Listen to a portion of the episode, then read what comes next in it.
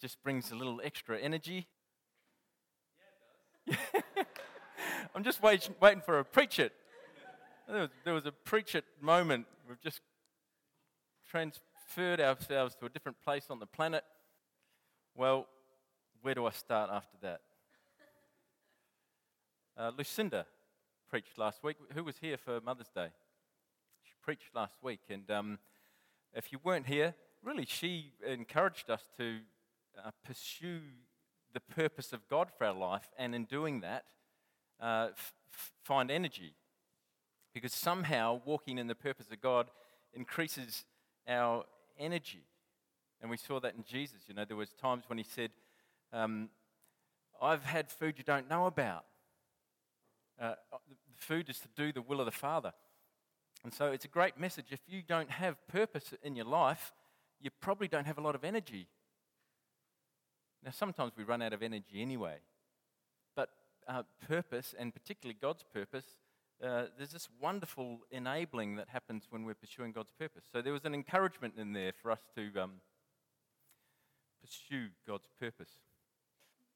So we've got a new series. Uh, actually, it's not a new series. We started it the week before Lucinda.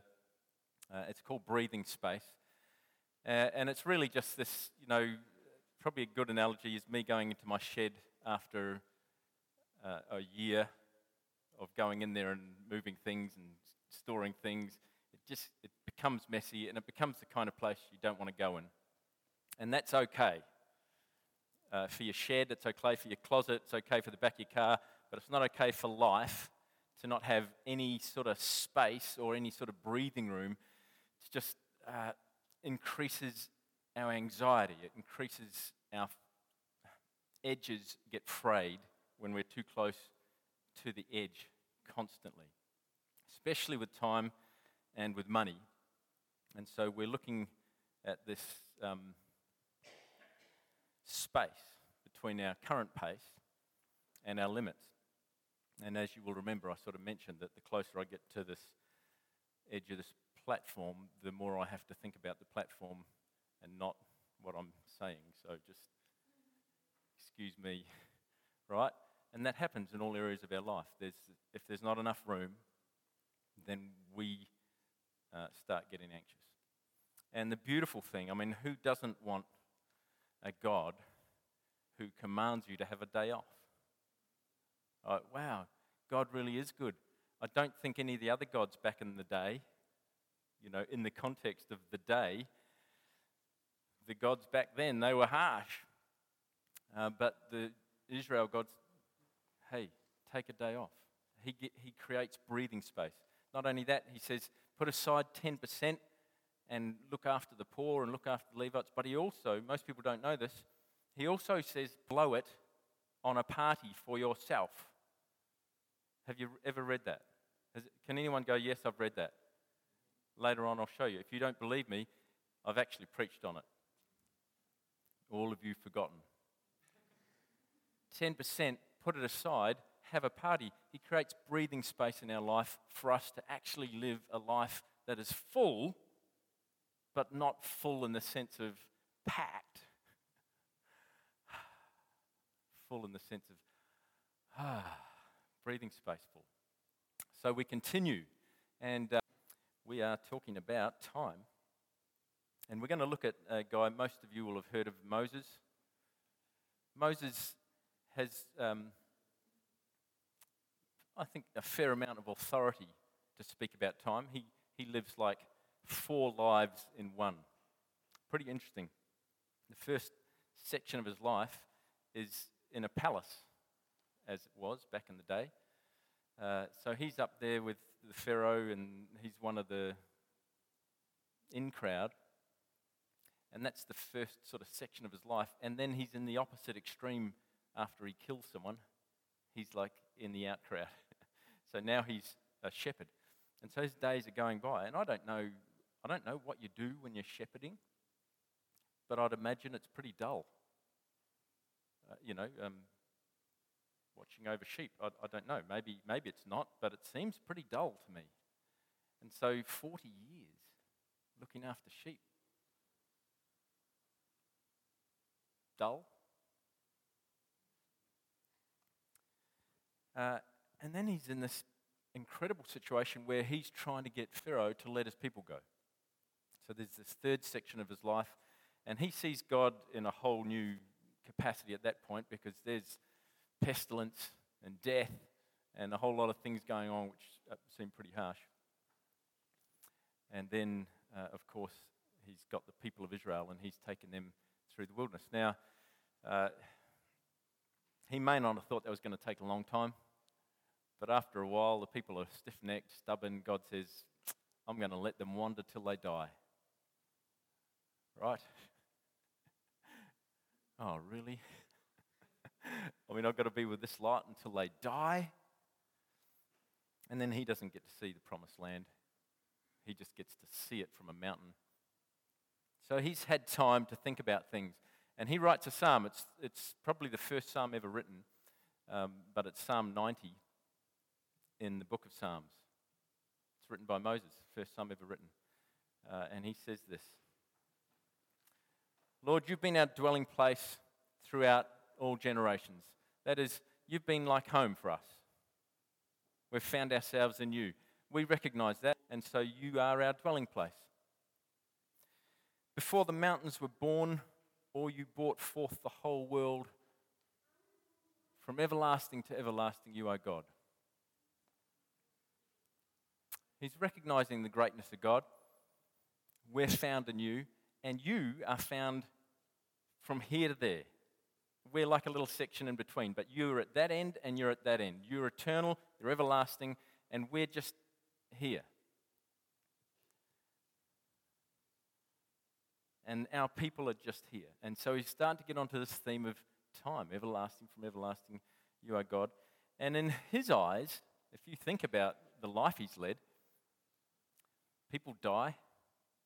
Some die young, some die old. Slaves are dying every day. They've had 500, 600 years of slavery. And it's just like, God, you turn people back to dust, saying, Return to dust, you mortals. it's kind of cool. It's like he's watched Lord of the Rings. Gandalf. You shall not pass. Return to dust, you mortals. But in his time and from his perspective, you've got, uh, I think Moses wrote let there be light, and there's light. Let there be this, let there be that, and God created. And in the same way, God's going, okay, time to sweep it clean. And so God speaks a word, and our life is finished. Return to dust, you mortals. And a thousand years in his sight is like a day just gone by, like that. We don't know much beyond 6,000 years ago apart from sort of measuring and guessing some stuff, but it's all just like a week or, or a watch in the night, which is only three hours. So he's really just setting up this context of where we sit in the scheme of things everlasting to everlasting, gone in an instant. Like grass new grass in the morning, springs up. Just imagine a new baby, and it's old and withered by the evening. Who's glad they came to church this morning? Everyone feeling uplifted? like, yeah, preach it, brother. Whew, man. By evening, it's dry, it's gone, it's withered. This is his experience. He's gone, life is hard, and then you die. That's Moses saying that. You've probably heard it, other people experience it. This is the life is hard bit. Our years come to 70, maybe 80 if our strength endures. There's some people here who've endured past that. And yet, most of our days are trouble and sorrow. Now, for us, that may not, we might go, actually, my days haven't been trouble and sorrow.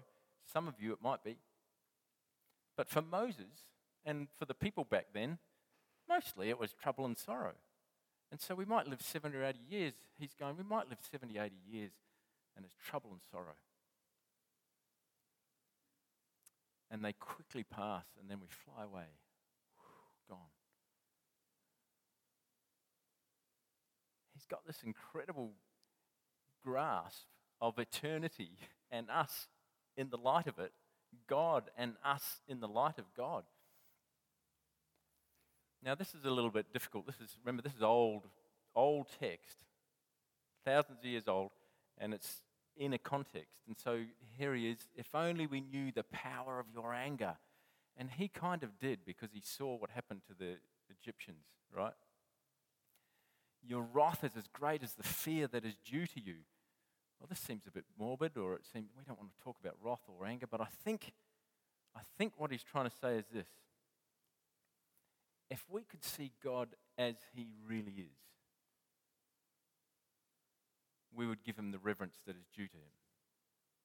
The fear of God is the beginning of wisdom. It's like if we had a concept of God and if we had an understanding of God right here, right now, right, we understand we're here and we sort of go mystic. There's this mystical thing going on where we go, yeah, we worship God, we praise God, but we're kind of not really thinking about the fact that He's actually here, really, often. But what if He's right here, right now? How would our behavior change? How would our how would we be in the context of that? Right? That's what he's saying. Everlasting to everlasting, all capable, all powerful God, bring him into our context or take our context out to that. Wow. If we could see God as he is, and in the context of this scripture, we'd be more careful with the time we've been allotted.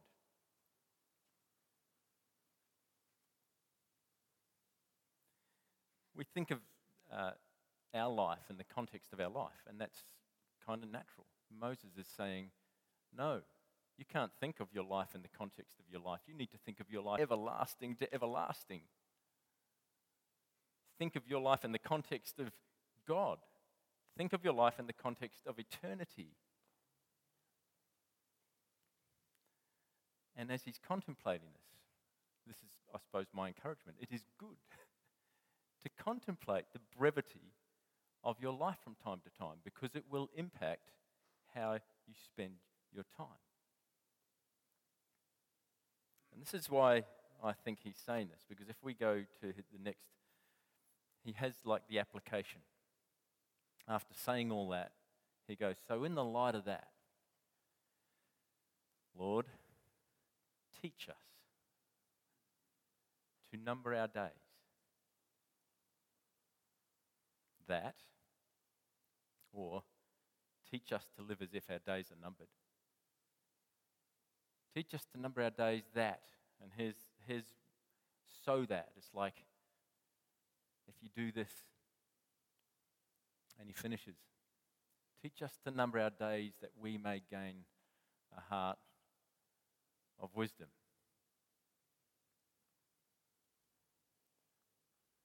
Remembering that our time is limited, remembering who God is and remembering eternity provides us with wisdom to know how to spend that limited time.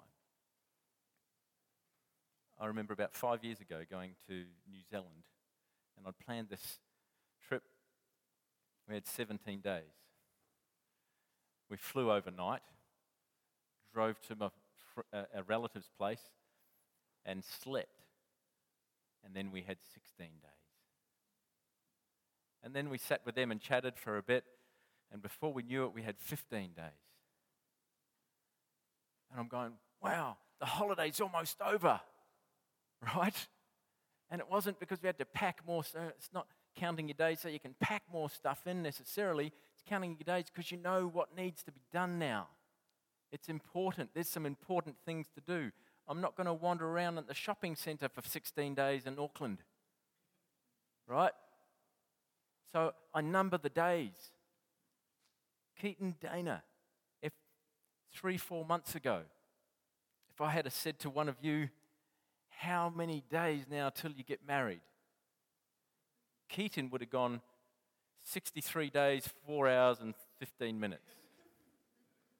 Dana probably would have gone, Ask Keaton. No, that's not true. They, they had, the, the, the days had been numbered. They knew. They knew exactly how many days there was till they got married. And you knew what you had to do, right? Because the days had been numbered. Number your days so you know what's important. because we uh, kind of live like we're going to live forever. We live like our parents are going to be there forever. I know I do. We live like our health is going to be there forever, like our sight is going to be there forever, and it might be, or it might not be. Moses was 120 and he could see. And I think at the end of it, God put him on the mountain and said, There's the promised land. He probably kept his sight just so that he could actually see it. Or oh, give him something. But that's how we live, it's our, it's our tendency. So, this really, the point, what's the point of all this? There are some things that we need to look at and go, for, for many of us, there might be some things we need to add. Some things that are important that we don't do right now because we're too busy pursuing stuff and not even realizing that it's not important. And there's some stuff that actually is important that we don't add. Or we might need to get rid of some stuff. I've thought about this recently, and I realized when I sort of did a bit of a calculation of my time that I spent far more time watching TV than I thought that I did. Because I'd start a Netflix show, and then I'd watch many more hours than I had intended, right? It's not discipline, it's just going with the flow. No one relates to that, do they? Binge watching or something. You just sit, nah, it's a waste of time. so I've gone, oh, I need to reduce, I need to get rid of that. Get rid of Netflix, unsubscribed. Because it's just stuff that is filling my time. And if I think about my time from the perspective of everlasting and from the perspective of God, going, actually, this is really just a waste of time. Now, that's not to say, by the way, that you can't watch shows. Sometimes you need it. Sometimes that is your breathing space. Ah, good show, and actually create that breathing space. But sometimes you just need to take a bit away. And I know this is going to sound horrible, but um, this might also be the case for people who are taking your time. You might need to add people into your life that are actually going to benefit you, and you might need to spend less time with some.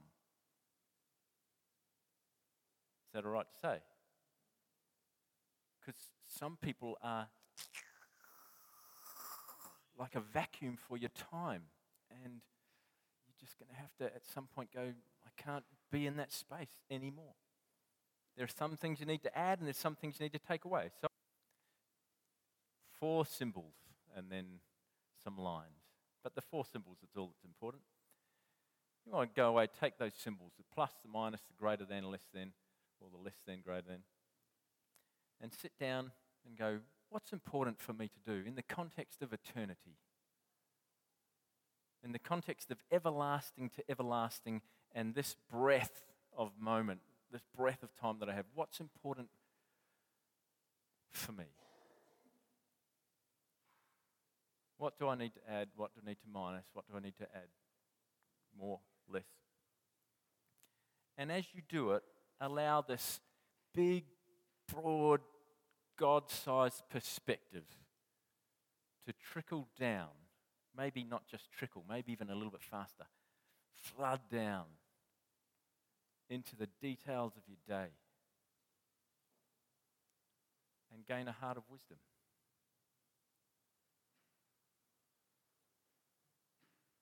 Let me pray.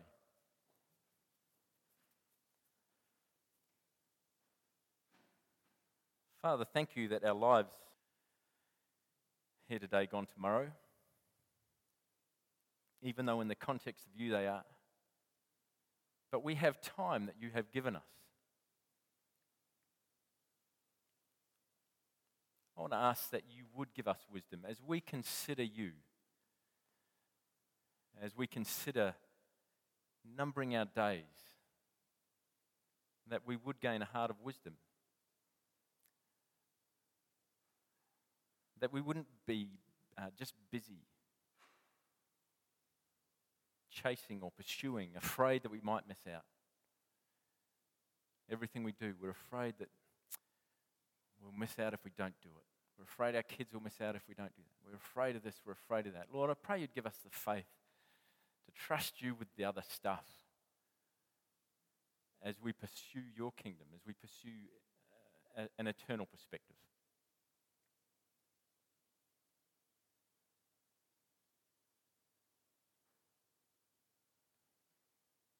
We ask these things in Jesus' name.